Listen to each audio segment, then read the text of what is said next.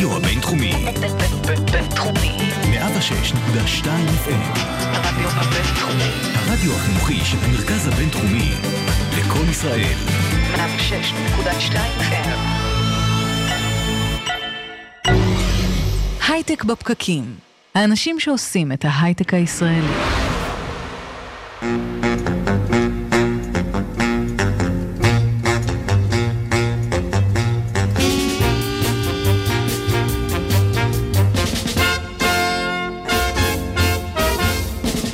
בוקר טוב, יום חמישי, 14 במרץ 2019, אתם על הייטק בפקקים.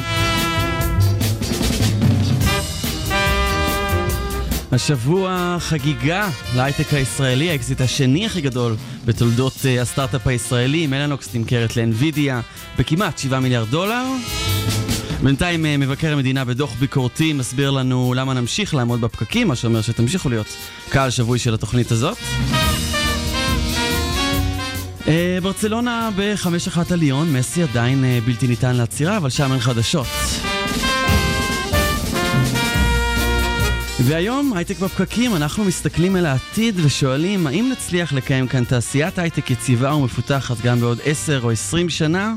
התשובה על השאלה הזאת נמצאת בראש ובראשונה בחינוך, אילו כישורים מקבלים תלמידים במערך החינוך, האם uh, הם מקבלים בסיס לרוץ על הרעיונות שלהם, האם הם ילמדו איך ללמוד בעצמם בעולם של שינויים אינסופיים. תעשיית ההייטק מחכה להם כשהם אה, יצאו ממערכת החינוך. אנחנו בספיישל חדשנות בחינוך, יוצאים לדרך.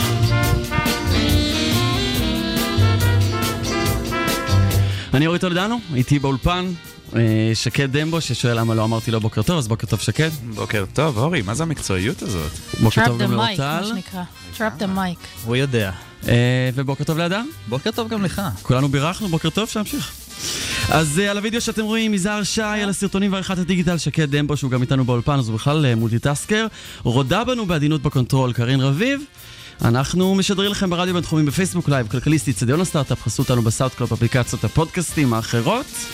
פשוט תקלידו את המילה בפקקים, אנחנו מחכים לכם שם. מוזמנים לשאול לנו שאלות בזמן שידור, אנחנו נענה לכם, תגובות והערות בפייסבוק, אנחנו איתכם. Uh, פותחים עם דוקטור עופר רימון, מנהל מנהל תקשוב וטכנולוגיה במשרד החינוך. הוא האיש שמוביל את מערך שאחראי על התכנים החדשניים יותר שילדים שלכם ילמדו. בוקר טוב עופר.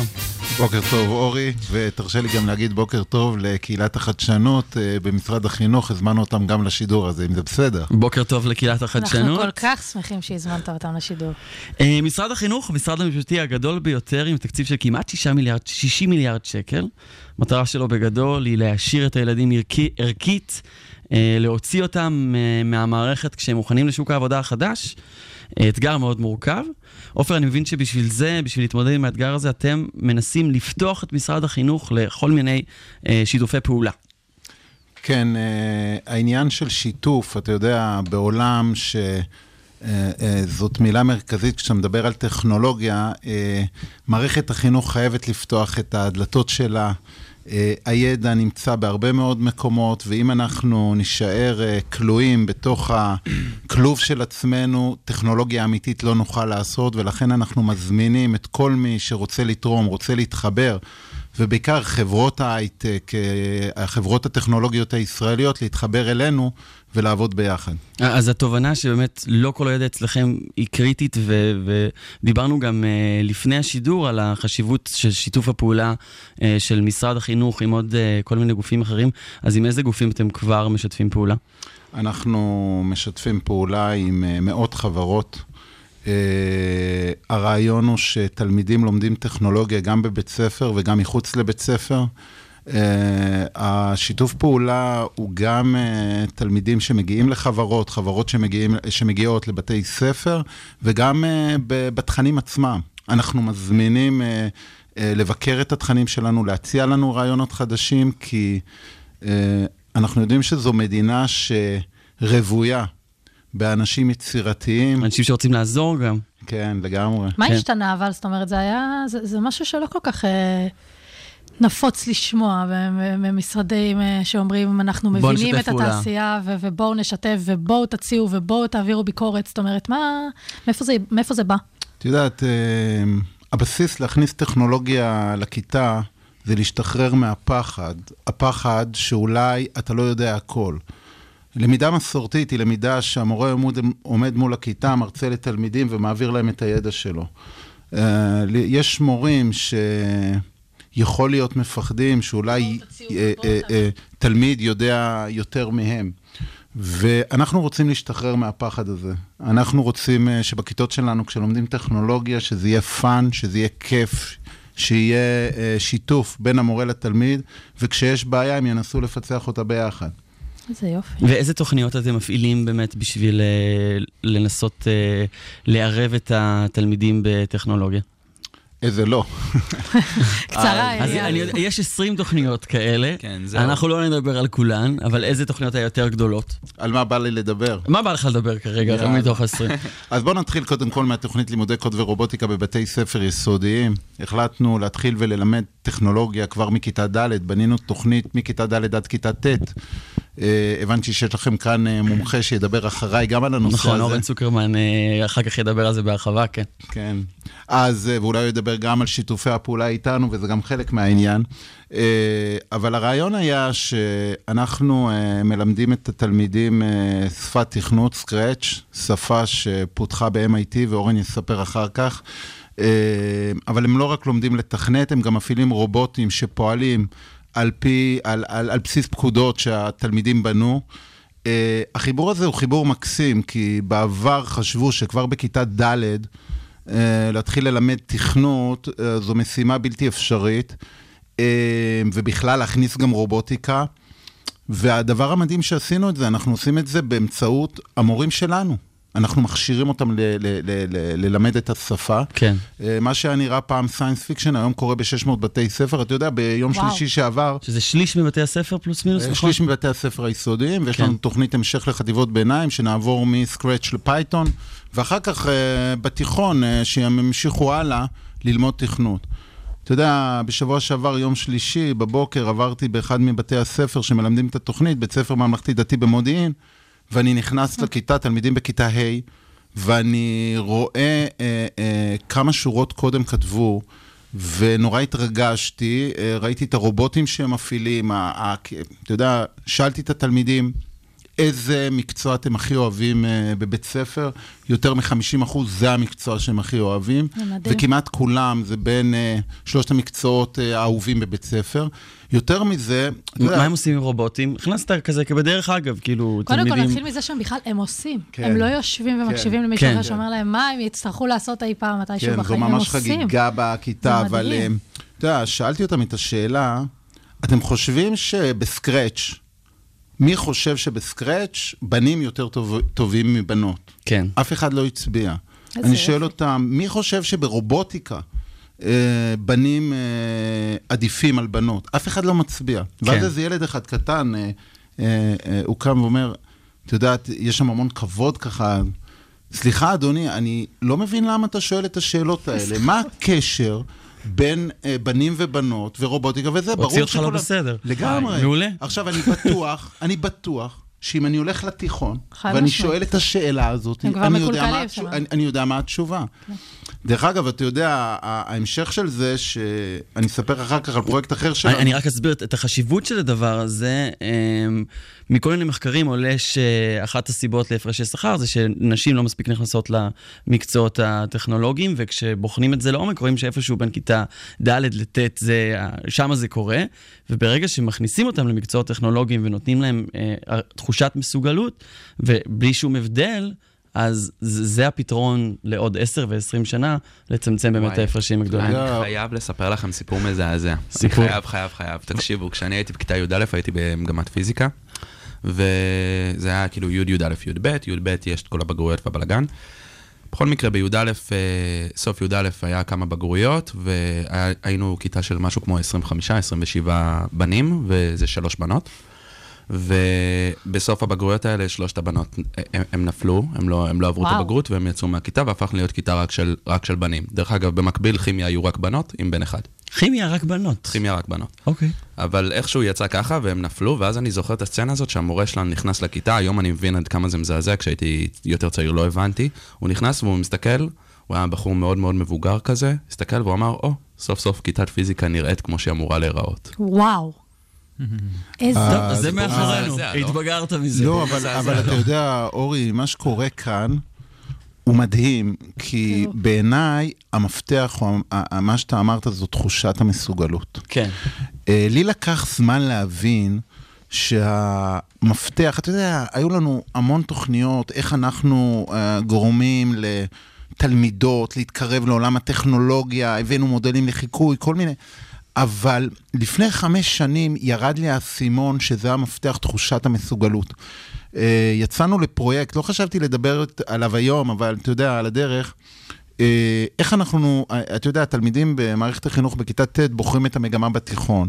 אז כיתה ט' היא מאוד קריטית. כן. מה שהתחלנו לעשות, התחלנו להפעיל פרויקט שאנחנו באים לבית ספר, נגיד שיש לו מגמת אלקטרוניקה או מגמת פיזיקה או מגמת הנדסת תוכנה, ואנחנו לוקחים אה, קבוצה של תלמידות, 30 תלמידות, ונותנים להם קורס קצר של שלושה חודשים בכיתה ט', עוד לפני שלב הבחירה, ונותנים להם בדיוק את מה שאתה דיברת, את תחושת המסוגלות. אני לא אומר להם תבחרו הנדסת תוכנה או תבחרו רובוטיקה, אבל אני רוצה שהם יגיעו לשלב הבחירה מעמדה של כוח ולא מעמדה של חולשה. יבינו לקראת מה הן הולכות, זאת אומרת, אה, ממש, אה, לא רק שיבינו לאן הן הולכות, אלא... שהן יכולות. בדיוק כך, שכשהן בוחרות, שיבחרו מה שהן רוצות, ביולוגיה או רובוטיקה, אבל שלא יעשו את זה בגלל שהן חושבות שברובוטיקה הן לא יכולות להצליח כמו בנים. עכשיו, אתה כן. יודע, זה משהו מדהים, כי אם אתה תלך לטכניון, ותלך למשל למגמת הנדסת אה, מכונות, אז אה, בהנדסת מכונות, בערך 15% מהסטודנטים אלה תלמידות. עכשיו, אתה נמצא ב-2019, אם אתה תסתכל על הסילבוס של הנדסת מכונות, הוא לא שונה בהרבה מהסילבוס של הנדסת תוכנה. כמובן שהוא שונה, אבל בוא נגיד ששנה ראשונה ושנייה, אתה יודע, זה רוב המבואות, כן. אתה יודע, מתמטיקה, פיזיקה והדברים האלה, ועדיין, אנחנו ב-2019, רק 15 אחוז זה כן. תלמידות, אז כנראה שהמפתח מצוי בבתי ספר, ולכן זה כל כך ריגש אותי, הסיפור הזה בכיתה ד' בקוד ורובוטיקה. עופר, ספר לנו אולי על אליפות הסטארט-אפ לנוער, אני, נורא מעניין דווקא מה אתם מלמדים שם, כאילו זה, זה איפשהו... אז אם אנחנו מדברים על חדשנות, חדשנות זה אליפות. הסטארט-אפ לנוער.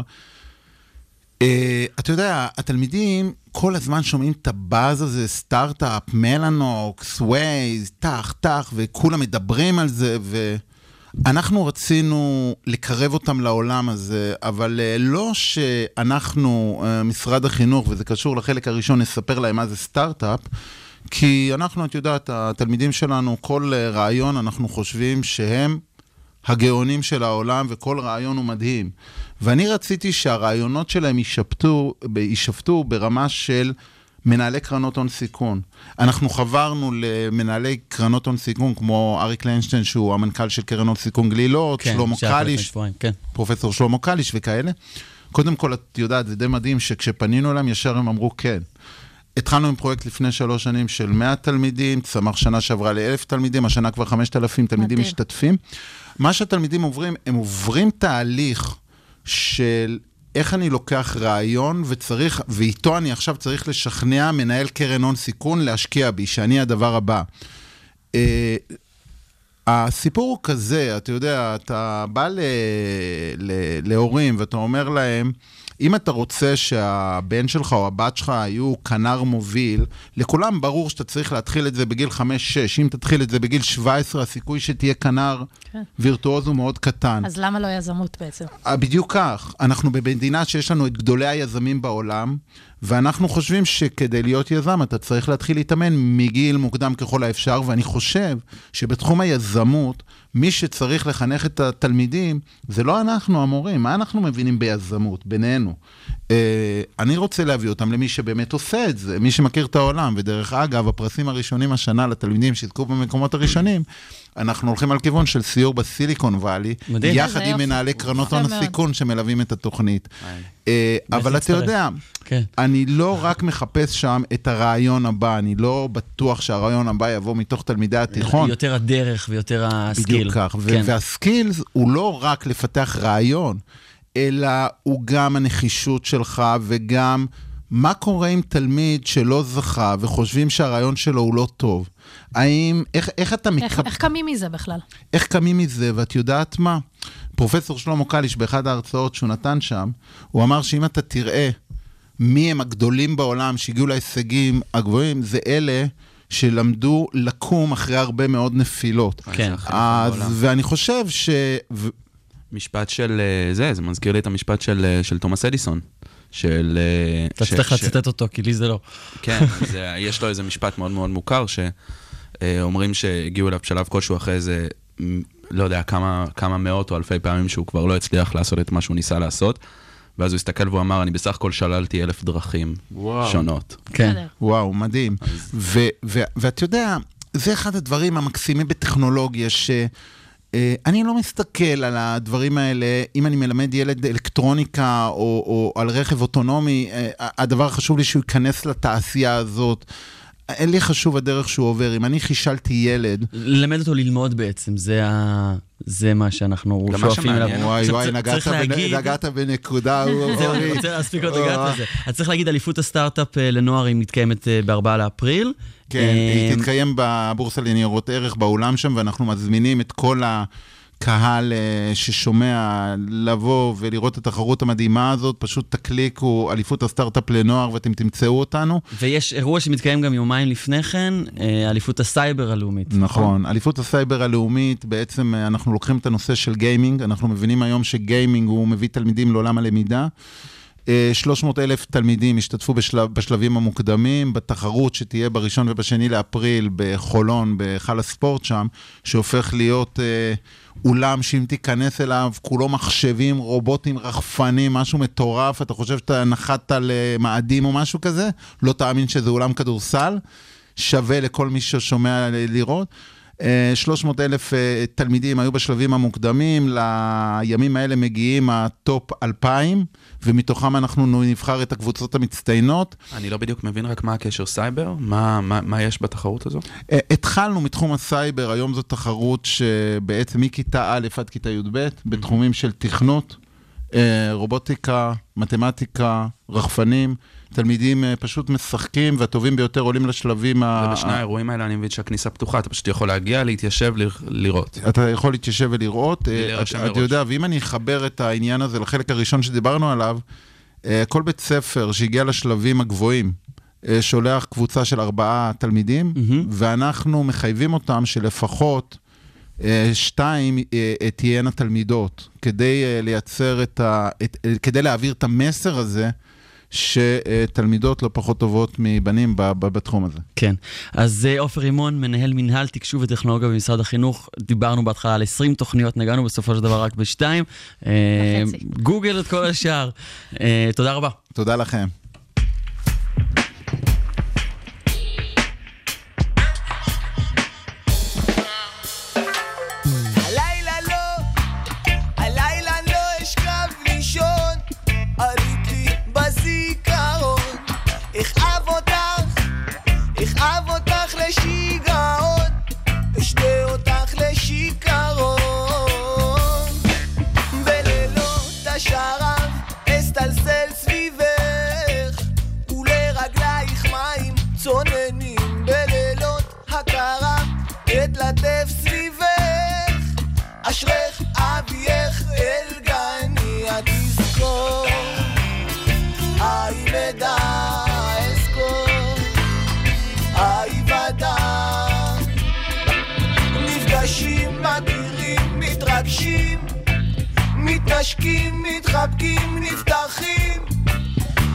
אז אה, שלום לדוקטור אה, אורן צוקרמן, ראש המעבדה לחדשנות במדיה וראש ההתמחות האינטראקטיבית בבית ספר לתקשורת במרכז הבינתחומי בהרצליה. בוקר טוב. אהלן, בוקר טוב לכולם. בגילוי נאות, גם עברתי את ההתמחות האינטראקטיבית בבינתחומי, היית מרצה שלי גם.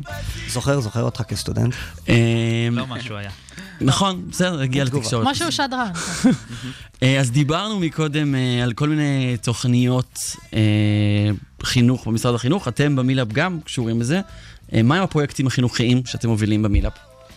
אז באמת הנושא הזה של אה, חינוך לטכנולוגיה, לחשיבה טכנולוגית, הוא משהו שמאוד אה, יקר לליבי, וב miLAB אנחנו מתעסקים בזה המון, גם הרבה מאוד סטודנטים, אה, זה חשוב להם. אנחנו מתעסקים בזה באמת בשלושה אספקטים. אחד זה בעבודה של Scratch, שפת Scratch שדיברתם עליה קודם, שפה שבאמת תוכננה ב-MIT, אני הייתי חלק מצוות חשיבה והמצאתי גם את השם Scratch. אה, ויש בתוכנה הזאת המון המון ערכים שהוכנסו לתוך התכנון שלה. היא תוכנה שמאוד מותאמת לילדים בגילאי היסודי, ויכולה באמת להנגיש את הנושא הזה של תכנות בצורה נכונה ועמוקה. אז אני מאוד גאה ומבסוט לראות שמשרד החינוך אימצו אותם ומטמיעים אותם בכל כך הרבה בתי ספר. כן, זה קורה זה... בכל העולם, אבל ישראל היא מובילה. שפת תכנות שמאפשרת בעצם לילדים לתכנת בעצמם בלי להיות, בלי, לא בצורה מורכבת מדי, נכון? כן, אני אפרט את זה אפילו בכמה מילים. זה קודם כל בצורה מאוד אינטואיטיבית, אז בלי רקע מוקדם, לא צריכים לדעת אנגלית, לא צריכים לדעת מתמטיקה, לא צריכים לדעת קוד משום סוג. וגם התוצרים הם תוצרים שהם סיפור אינטראקטיבי, משחק אינטראקטיבי, יצירת אומנות אינטראקטיבית, דברים באמת מאוד נגישים ומאוד כן. שהם חלק מתרבות הילדים. ולא שעכשיו אני רוצה לעשות איזו אפליקציית מובייל מסובכת שאני צריך בשבילה להבין אה, טכנולוגיה מורכבת יותר. כן, בחוויית שימוש שלי עם סקראץ' זה מין לרצות אה, לעצב איזשהו משחק שבו אני מצייר, ואז מראה לאיזה דמות אה, מצוירת את הציור שלי, והיא אומרת לי מהו, ובשביל לבנות את המשחק אתה עושה כל מיני דברים, ואז פתאום אתה מסתכל על זה, הופ, תכנתתי, אני מתכנת, איזה יופי, זה כן. מין על הדרך בלי לשים לב. נכון, וזה קורה ב-20 שניות, כאילו כשאני כן. עובד עם ילדים בגילאי, מכיתה ג' כבר זה גיל טוב להתחיל איתו, ג', ד', ה'. תוך דקה, שלוש דקות, חמש דקות, פתאום הילד יש לו את התחושה הזאת של ה-I can do it. פתאום עשיתי את זה, עשיתי קוד, וזה הרבה יותר פשוט משחושבים. זה גם מדהים איך ילדים הם, הם כל כך ספוג, הם ממש סופגים את הדברים בצורה כל כך מהירה וכל כך, כאילו זה mind blowing, אתה רואה מבוגר, אפילו בגילאים שלנו, אנשים שבאים ולומדים כאילו קוד מאפס, נכון שהלמידה היא טיפה אחרת, אבל ילדים זה פשוט כאילו... טכנולוגיה זה שפה, זה כמו שאתה לומד נכון, עברית ואנגלית אה, שפת אם, ככה אתה... למה ללמוד בתיכון וגם לילדים שם יש, אה, נכון, וגם שם לילדים יש יתרון. נכון, אבל אני אדגיש מאוד שדווקא הנושא הזה של אה, איך ללמד ילדים הוא נורא חשוב. אז יש את המטרה, שהיא מאוד חשובה, את הלמה.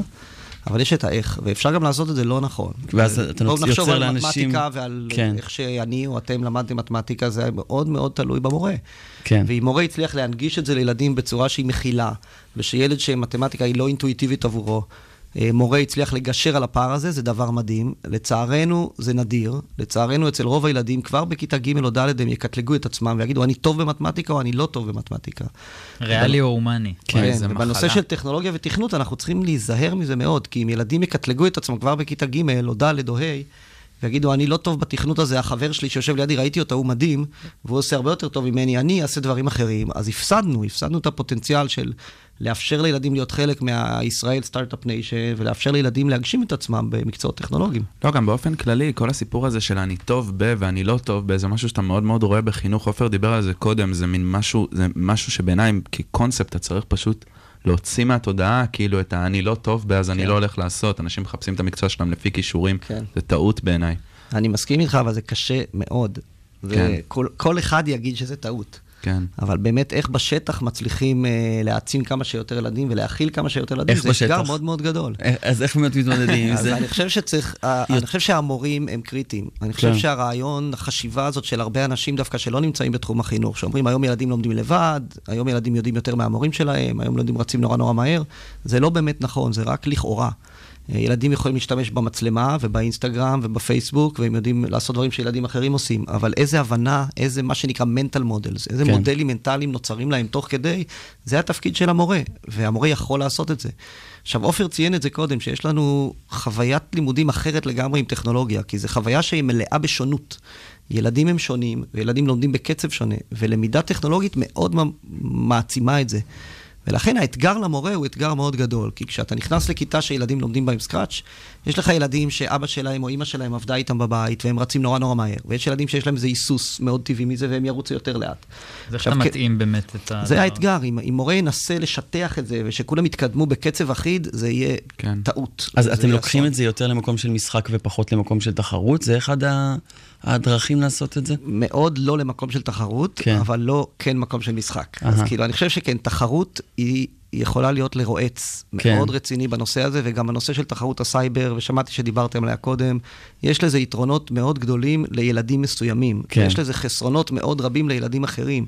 וחייבים שיד ימין ויד שמאל יעבדו ביחד. ואם עושים תחרויות זה מצוין, אבל צריך לעשות גם דברים משלימים, פסטיבלים, דברים שנותנים לילדים כבוד ויכולת להציג דברים בלי תחרותיות ובלי הישגיות.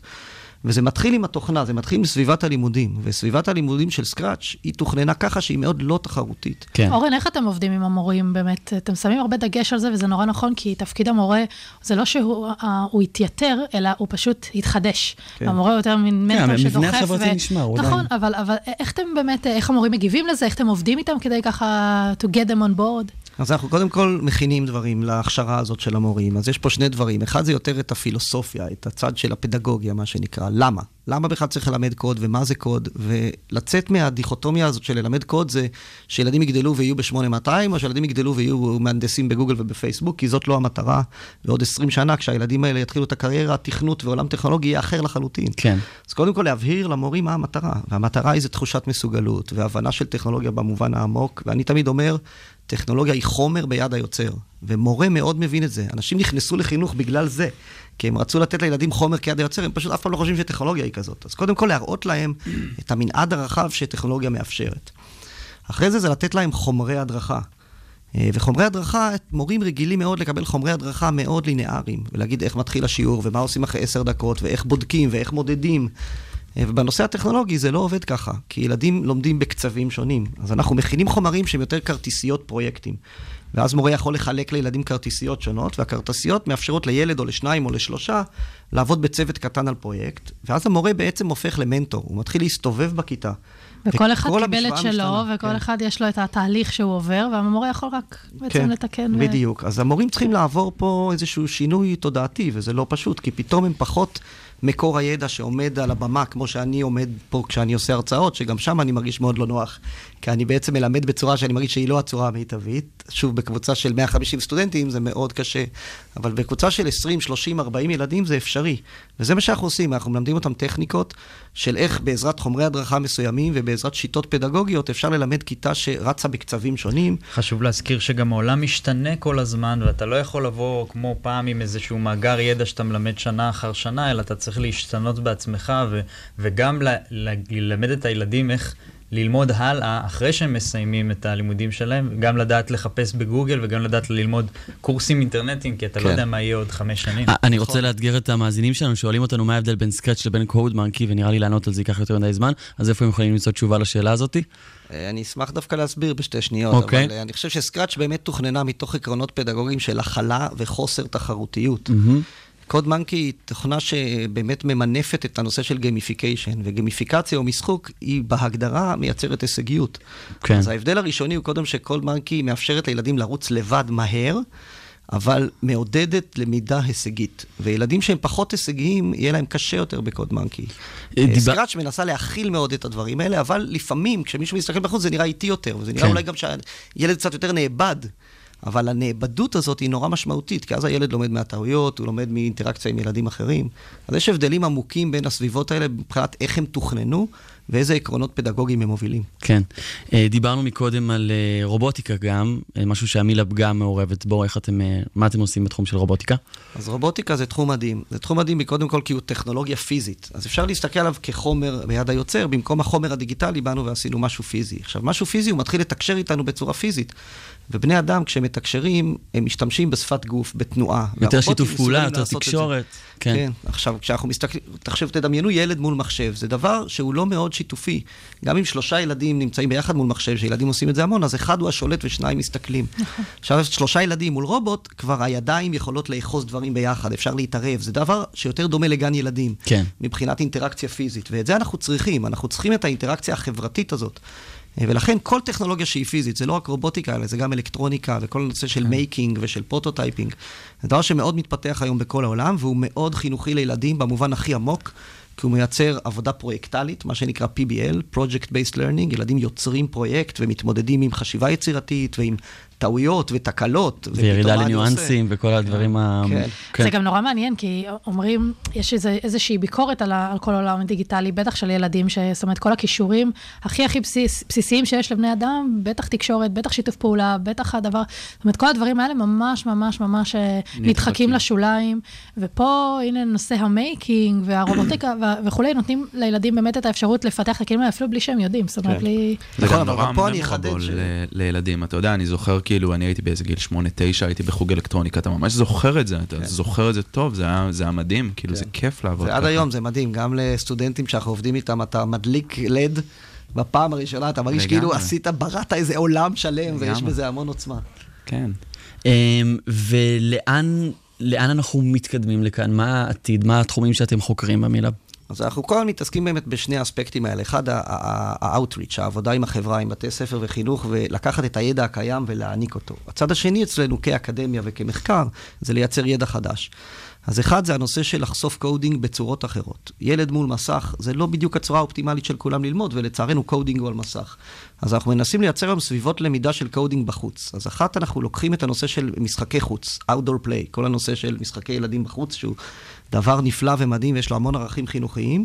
וייצרנו היום איזשהו אה, prototype חדש של אה, מקל דיגיטלי, שהוא כמו מין סמארטפון בצורת מקל, שלא יכול להישבר גם אם שוברים אותו. וילדים יכול... גם אם זורקים אותו, סליחה, וילדים יכולים לתכנת אפליקציות קטנות לתוך המקל הזה. כן. אז נגיד, אני יכול לזרוק לך את המקל ולהגדיר חוק בתכנות שאומר שכל פעם שאתה תופס, הם מקבלים נקודה. או שאנחנו זורקים אותו באוויר ואומרים, כמה שיותר זמן הוא באוויר, קיבלנו יותר נקודות. זה זה מזכיר קצת חינוך אנתרופוסופי מבחינת זה שזה... אתה יוצק את עצמך לתוך, ה, לתוך, ה, לתוך הצעצוע והוא לא מגיע עם חוקים מוגדרים, שזה נורא יפה. מצד אחד, מצד שני, חינוך אנתרופוסופי הוא מעד להשהות את הנושא של חשיבה אינטלקטואלית עד לגיל 7 או 8, ואנחנו דווקא חושבים שאפשר להתחיל עם זה בגיל צעיר. כן. אמ, ומבחינתך, מה... איזה ילדים, מה הם התכונות שהייתם רוצים לפתח אצל ילדים? דברים שעוד לא נגענו בהם כבר. אני חושב שכל התכונות האלה הם לא משהו שהייתם מיד משייכים עם טכנולוגיה. זה קודם כל הנושא של תחושת מסוגלות, שזה המילה האקדמית לביטחון עצמי, שכולנו היינו רוצים שזה מה שילדים אה, ירכשו, אמונה בעצמם, היכולת להבין שטכנולוגיה היא רלוונטית אליהם, ושהם לא כן. ישימו את טכנולוגיה באיזושהי קטגוריה שהם רק צרכנים של ידע, אלא הם גם יכולים להצטרף למחנה של המעצבים והיצרנים והמפיקים. של אותו ידע דיגיטלי. אז זה לא רק לצרוך תמונות בפייסבוק ואינסטגרם, זה גם לייצר את הדברים האלה, זה לא רק לראות אה, רובוטיקה או אלקטרוניקה ולהגיד שזה מגניב, אלא להגיד, גם אני יכול לבנות עכשיו אה, משהו לחדר שלי ולהפוך את החדר לחדר חכם, ולשים מצלמה חכמה שכל פעם שאחותי הגדולה תיכנס לחדר, אז זה יצלם אותה וישלח כן. את זה לקבוצה המשפחתית. נשמע, אוקיי, נורא. נשמע נורא מסקרן אה, איזה ילדים יצאו מהחינוך הטכנולוגי. אורן צוקרמן, דוקטור אורן צוקרמן, ראש המעבדה לחדשנות במדיה וראש ההתמחות האינטראקטיבית בבינתחומי. תודה רבה. תודה לכם.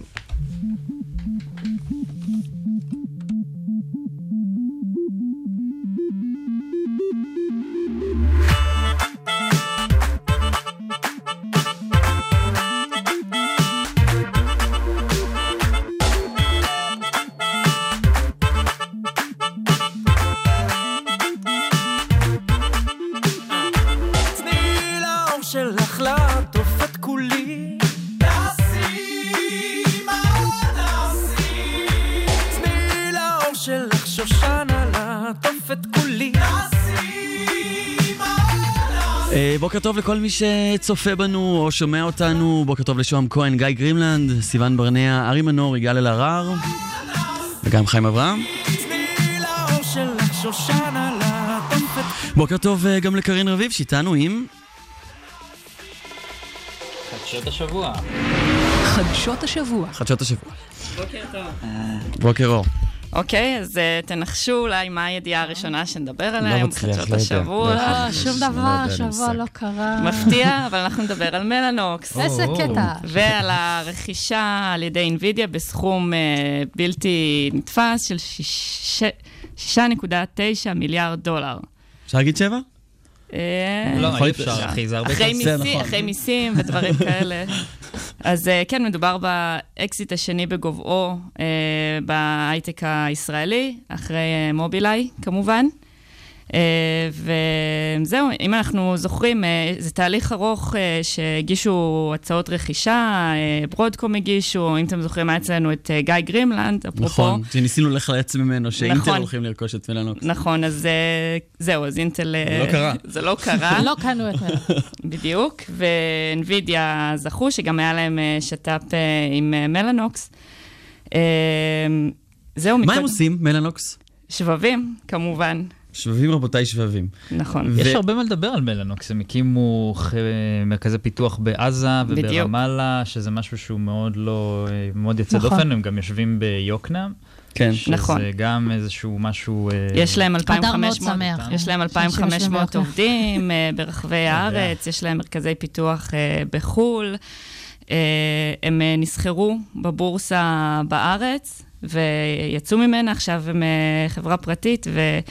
אה, אורי, אתה שאלת אותי מקודם אה, אם זה עצוב, אם זה שמח. זהו, התקשורת, אה, מין, אם כן. הייתה שמחה חד משמעית אחרי האקזיט של מובילאיי, אז עכשיו, מי שפותח כותרות זה קצת אחרת, יש כזה מין, אוקיי, כן. חבל שזה לא התפתחה להיות חברה ישראלית כן. כמו הטבע הבא. אבל זה לא בגלל נכון. מלאנוקס, צריך להגיד את לא, זה, זה. כי הסיקו מסקנות נכון. מ... רגע, מה המשמעות. של זה גם כי נמאס האקזיט לשמוח. זה אחרי כבר השמחה, אז. חושבים מה הולך להיות, למה ובאמת, רק אקזיטים? כן, האמת שזו חברה שקיימת כבר 20 שנה. כן. אה, החברה הזו, וחברה פרטית, בסופו של דבר הם צריכים ללכת אה, לטובת אה, המשקיעים שלהם. ברור. וכשראיינו את אייל ולדמן, אז היה שם איזושהי עצבות לצד, ה, לצד השמחה הזו.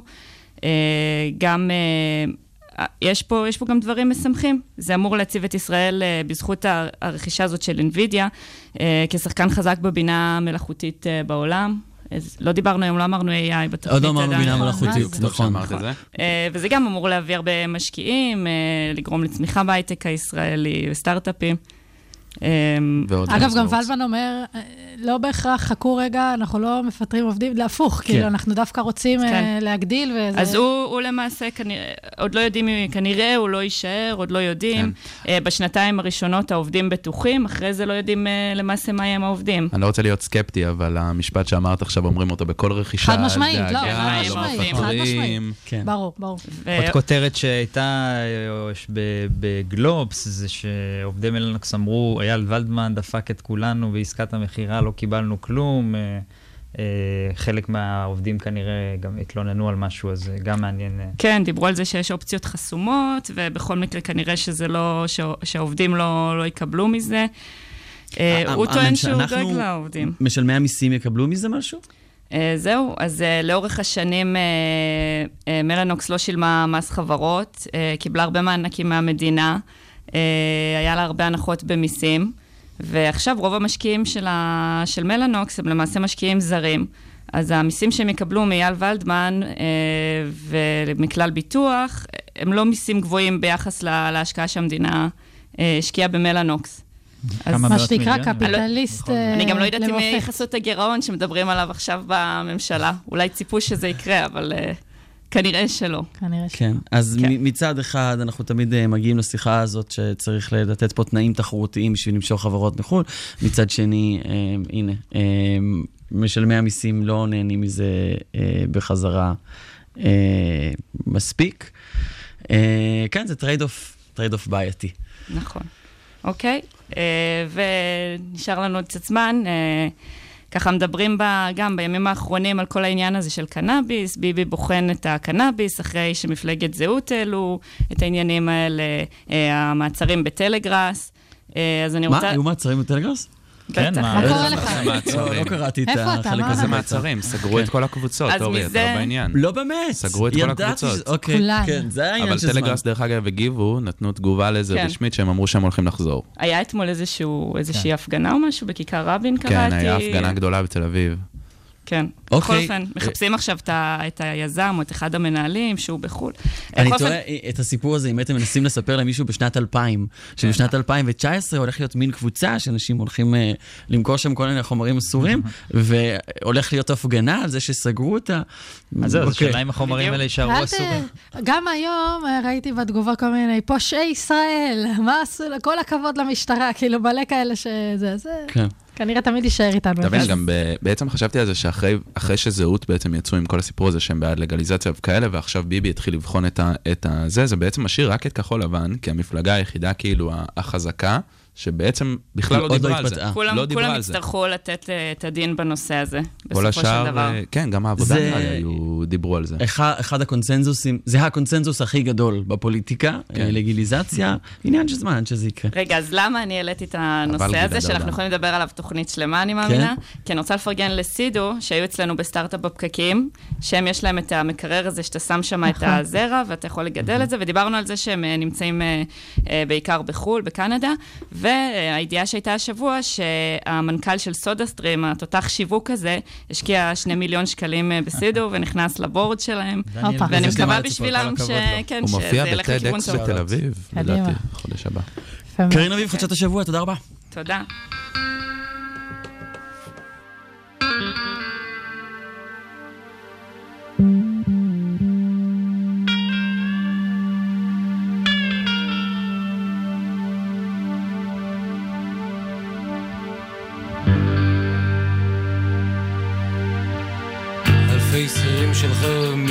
מתכנסים בתוך מסגד, הם מדברים עלייך לא איתי. ודוד של השכן שלי קיבל את הסמג"ד, סיפרה אשתו של בן של אחותי. אה, אחותי. אה, אחותי. שמיר ופטרוזיליה נפגשים באפלה לפתור את המצב הנוכחי ובניו יורק המציאו זן חדש של מחלה ואיש אחד טוען שהוא אחי אה, אחי למה לי פוליטיקה עכשיו?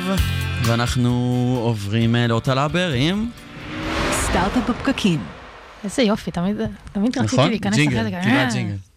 יפה. אז אה, דיברנו על איך מחנכים ילדים למאה ה-21, ואיך אה, מעודדים ילדים. אז פה יש לנו את הסיפור כפול.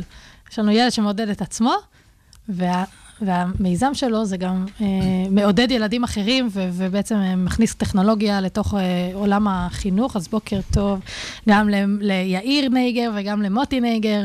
Uh, יאיר הוא המנכ"ל של uh, Other Reality, ומוטי ה-COO. בוקר בוקר טוב, טוב, כיף בוקר- להיות פה. כיף שאתם כאן. אז בואו נתחיל רגע דווקא מהתחום שבו אתם עוסקים, זאת אומרת, העצמת אמפתיה וקבלת אחר באמצעות מציאות מדומה, אז תן לנו מילה על מה, זה, מה, מה החברה שלכם עושה.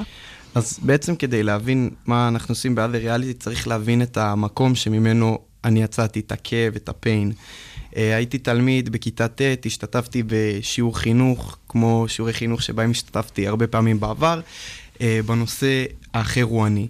Uh, והשיעור הספציפי הזה עסק בנושא הבריונות. וכחלק מהשיעור, המחנכת שלי רצתה שאנחנו תלמידים נעצום עיניים וננסה לדמיין איך זה להיות תלמיד שחווה בריונות. כמו שאתם יכולים לדמיין חבורת בני נוער שעוצמים עיניים ומתחילים לנסות לדמיין. בעיקר זה- צוחקים. כן. בעיקר צוחקים, לא מדמיינים, ומי שכן, כל אחד עם סיטואציה אחרת, זה לא עובד.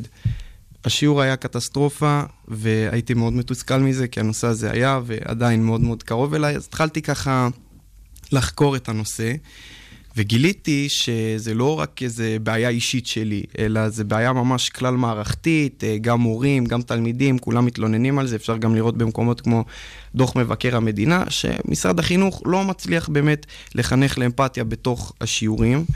ושזו ומתוך... בעיה גם של, של הדור הזה, איך שאנחנו תופסים אותו לפחות, ש, שהוא פחות אמפתי. נכון, נכון, זה, זו באמת בעיה, ובגלל זה זה כל כך קריטי לעשות את החינוך הזה, והוא לא מגיע.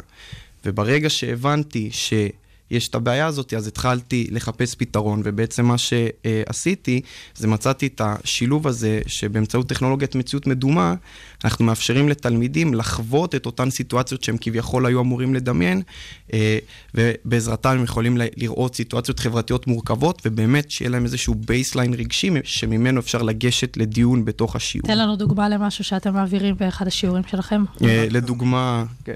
אז אולי אני אספר לכם. לדוגמה, המוצר הראשון שאנחנו אה, יצרנו זה אה, סרטון שאנחנו רואים את העולם דרך עיניים של נערה בת 16. אה, היא יוצאת מבית הספר, מגיעה לפתח בית הספר, פוגשת שם כמה חברים שלה, הם נותנים לה מחמאות, איזה חולצה יפה, איזה, איזה תספורת יפה. היא ממשיכה משם אה, לתחנת, אה, לתחנת אה, אוטובוס ליד בית הספר, ושם מגיע בחור קצת יותר מבוגר, בן 19. מסתכל עליה, ככה כמו שגברים לפעמים מסתכלים על נשים, ככה סורק, ונותן לה במרכאות מחמאות, אה, איזה כוסית את, איזה סקסית את. אה, היא- הסרטון נגמר די מהר, היא עולה לאוטו של ה... שזו של- נקודה של- חשובה, כן. שלוש דקות פחות או יותר כל כן. החוויה הזאת. כל החוויה- ובמקרה הזה זה עוסק כמובן ב- אה, בשאלה מתי מתי מחמאה הופכת להיות הטרדה. זהו, ו- ומשם נפתח דיון בכיתה, מתי מחמאה הופכת להטרדה.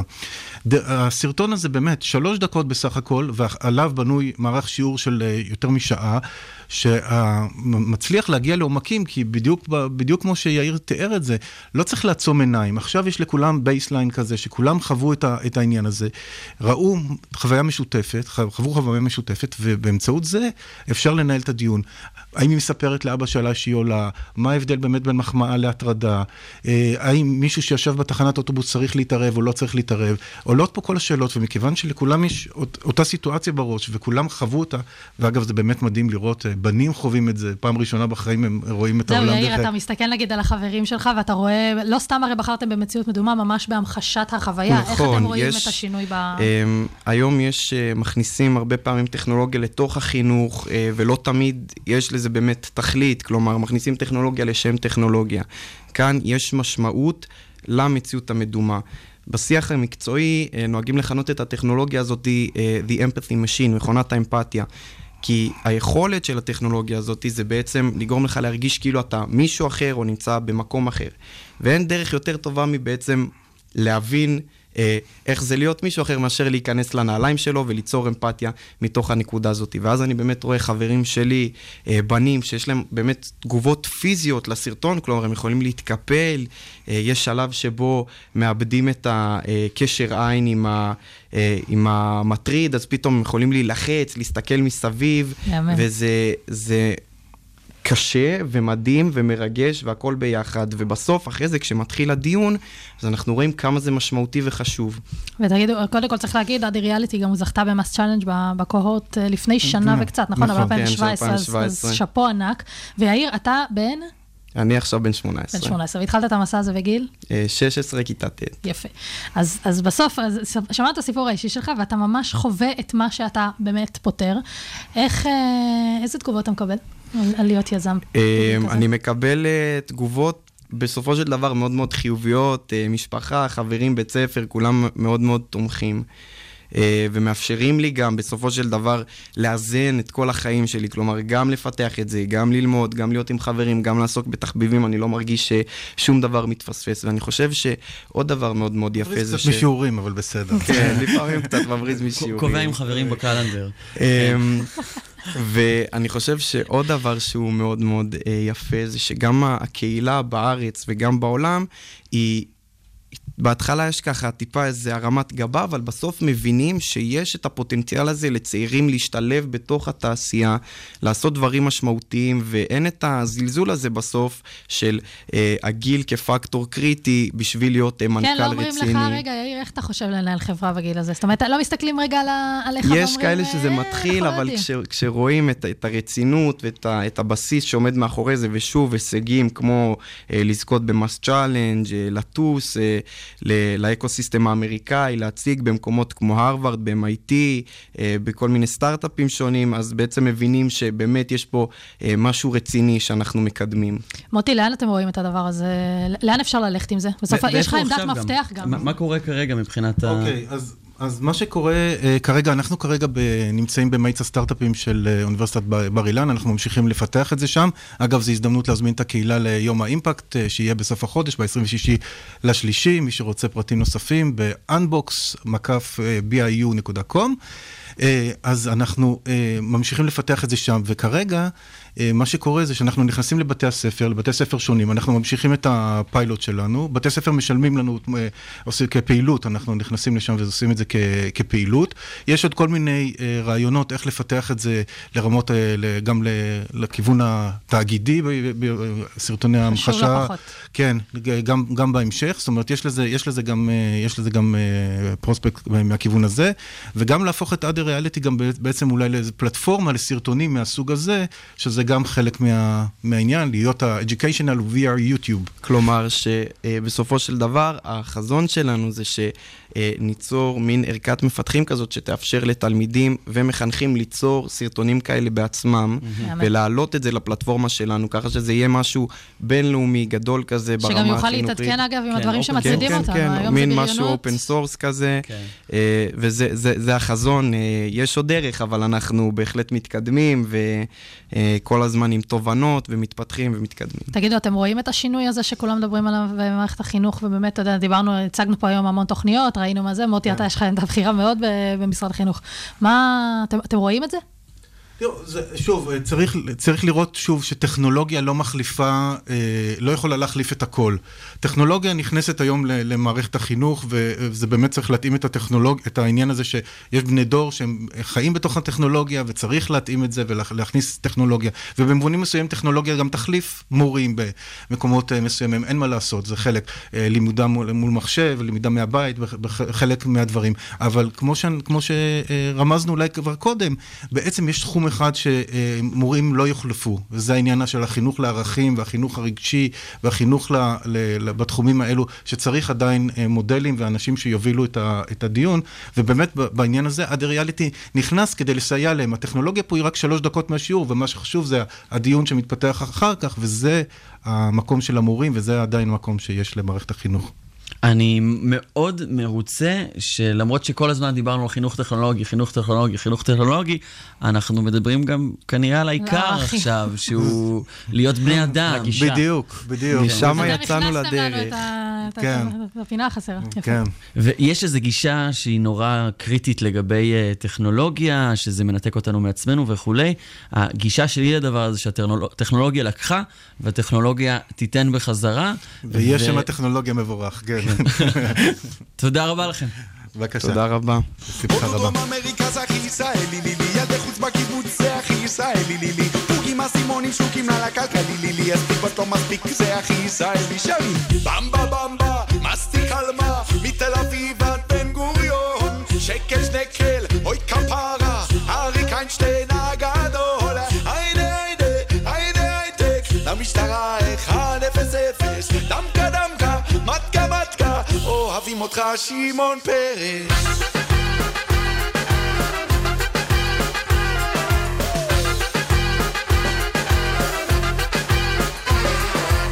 ערב חדש אבטיח קר, זהו זה ולא אחרת. כיבוש צנחנים, מרקה, יעלים, לא לא, אין לנו ארץ אחרת. ים סוף, ים המלח, ים תיכון, ים כנרת. פיסות יום הלב שבת שבאה וחוזרת. בחג עם אוסף של כוורת. עוד מונדיאל אבל בלי הנבחרת. במבה במבה, מסטיק על מה. פרשת השבוע. חברים, בוקר טוב. אנחנו נמצאים עכשיו בפרשת אה, ויקרא, שבוע רגע לפני פורים, שבוע הבא. אה, ופרשת ויקרא מדברת על אה, הקרבת קורבנות והנחיות להקרבה בבית המקדש. ויקרא אל משה וידבר אדוני אליו מאוהל מועד לאמור, דבר אל בני ישראל ואמרת אליהם, אדם כי יקריב מכם קורבן לאדוני, מן הבהמה, מן הבקר ומן הצאן תקריבו את קורבנכם. קורבנות? זה, זה העיקר פה? קורבנות, כן. מנחים אותך איך להקריב קורבן.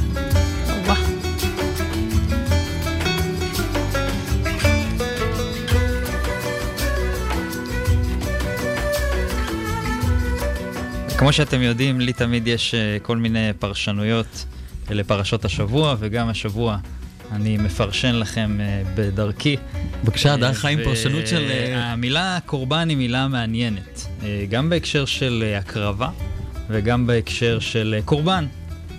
ומי הוא, איזהו הקורבן וזוהי ההקרבה. ואני לא מדבר על קורבנות אמיתיים של אירועים באמת נוראים, חלילה, אלא על קורבן של המ... שלפעמים, אתם יודעים, באירועים יומיומיים אנשים אוהבים אה, אה, לראות בעצמם אה, כקורבן.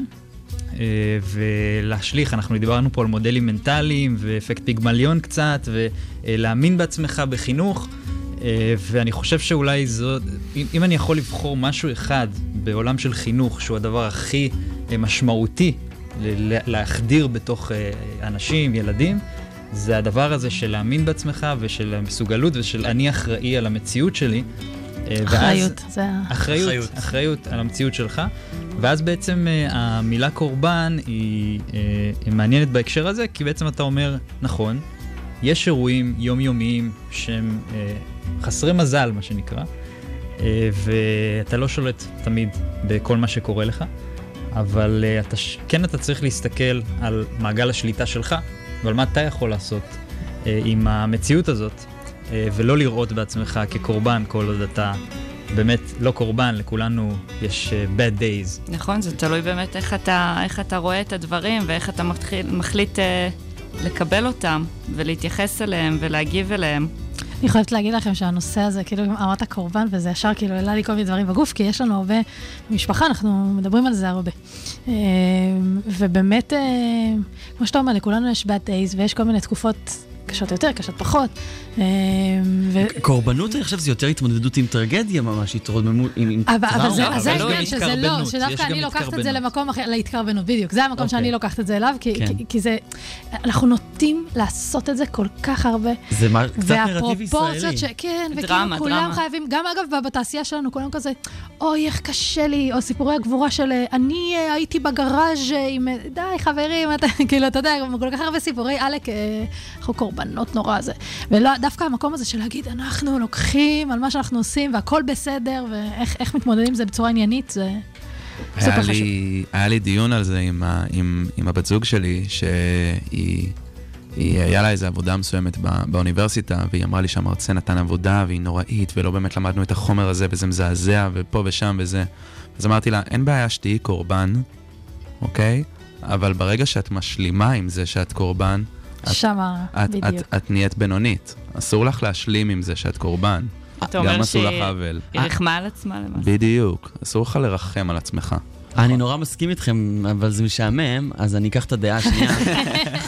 אמ, אבל צריך באמת אה, להכיר בטרגדיה וללמוד ממנה ולדאוג שהיא לא תקרה שוב. השטג נגב הרגן באיזשהו אבל מקום. זה לא משהו לא שהתקרבנות לא התקרבנות. נותנת לך לעשות. נכון. אתה לא יכול לעשות כשאתה בדיוק, מתקרבן. אם אתה קורבן, אז אתה בעצם, אה, זהו, ויתרת, זה המציאות. החיצון זה מה ששולט עליי, ואני לא יכול הרצפה אני לא לקחת, יכול... כן. אה, לא, אבל וללמוד ממה שקרה ולשפר. אבל אתם קצת אבסולוטים, כי אפשר גם אה, להכיר בטרגדיה וזה שעבר עליי או עלינו משהו מאוד מאוד קשה, וגם... אה, להכיר בטרגדיה זה לא לראות בעצמך קורבן. אה, זה... קרה לי משהו מאוד קשה, קרה ואני לי רוצה משהו לדבר קשה, עליו. אוקיי, אבל אני לא קורבן. אבל תלוי מה קרה לך, היה לך. קורבן.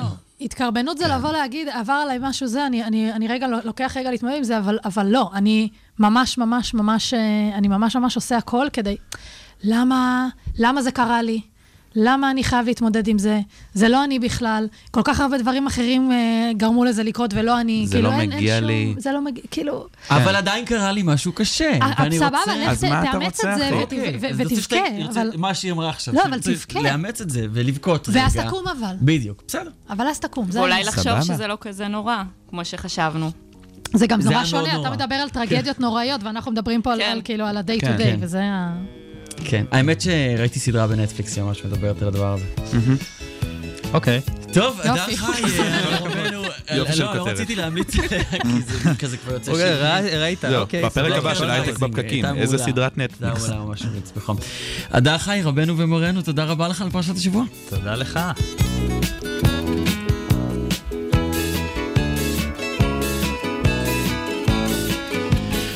מילות סיום? מישהו? משהו שאתם... אה, take home message מהיום? אני חושב שיש לי, יש לי בבקשה, איזה קח, קח, כמה. מילים לסיום. אני חושב שככל שהטכנולוגיה מתקדמת ולא משנה מה, אנחנו רואים פה שבסוף העניין הוא של הגישה, העניין הוא של הצורת חשיבה, הוא נשאר. והוא חשוב.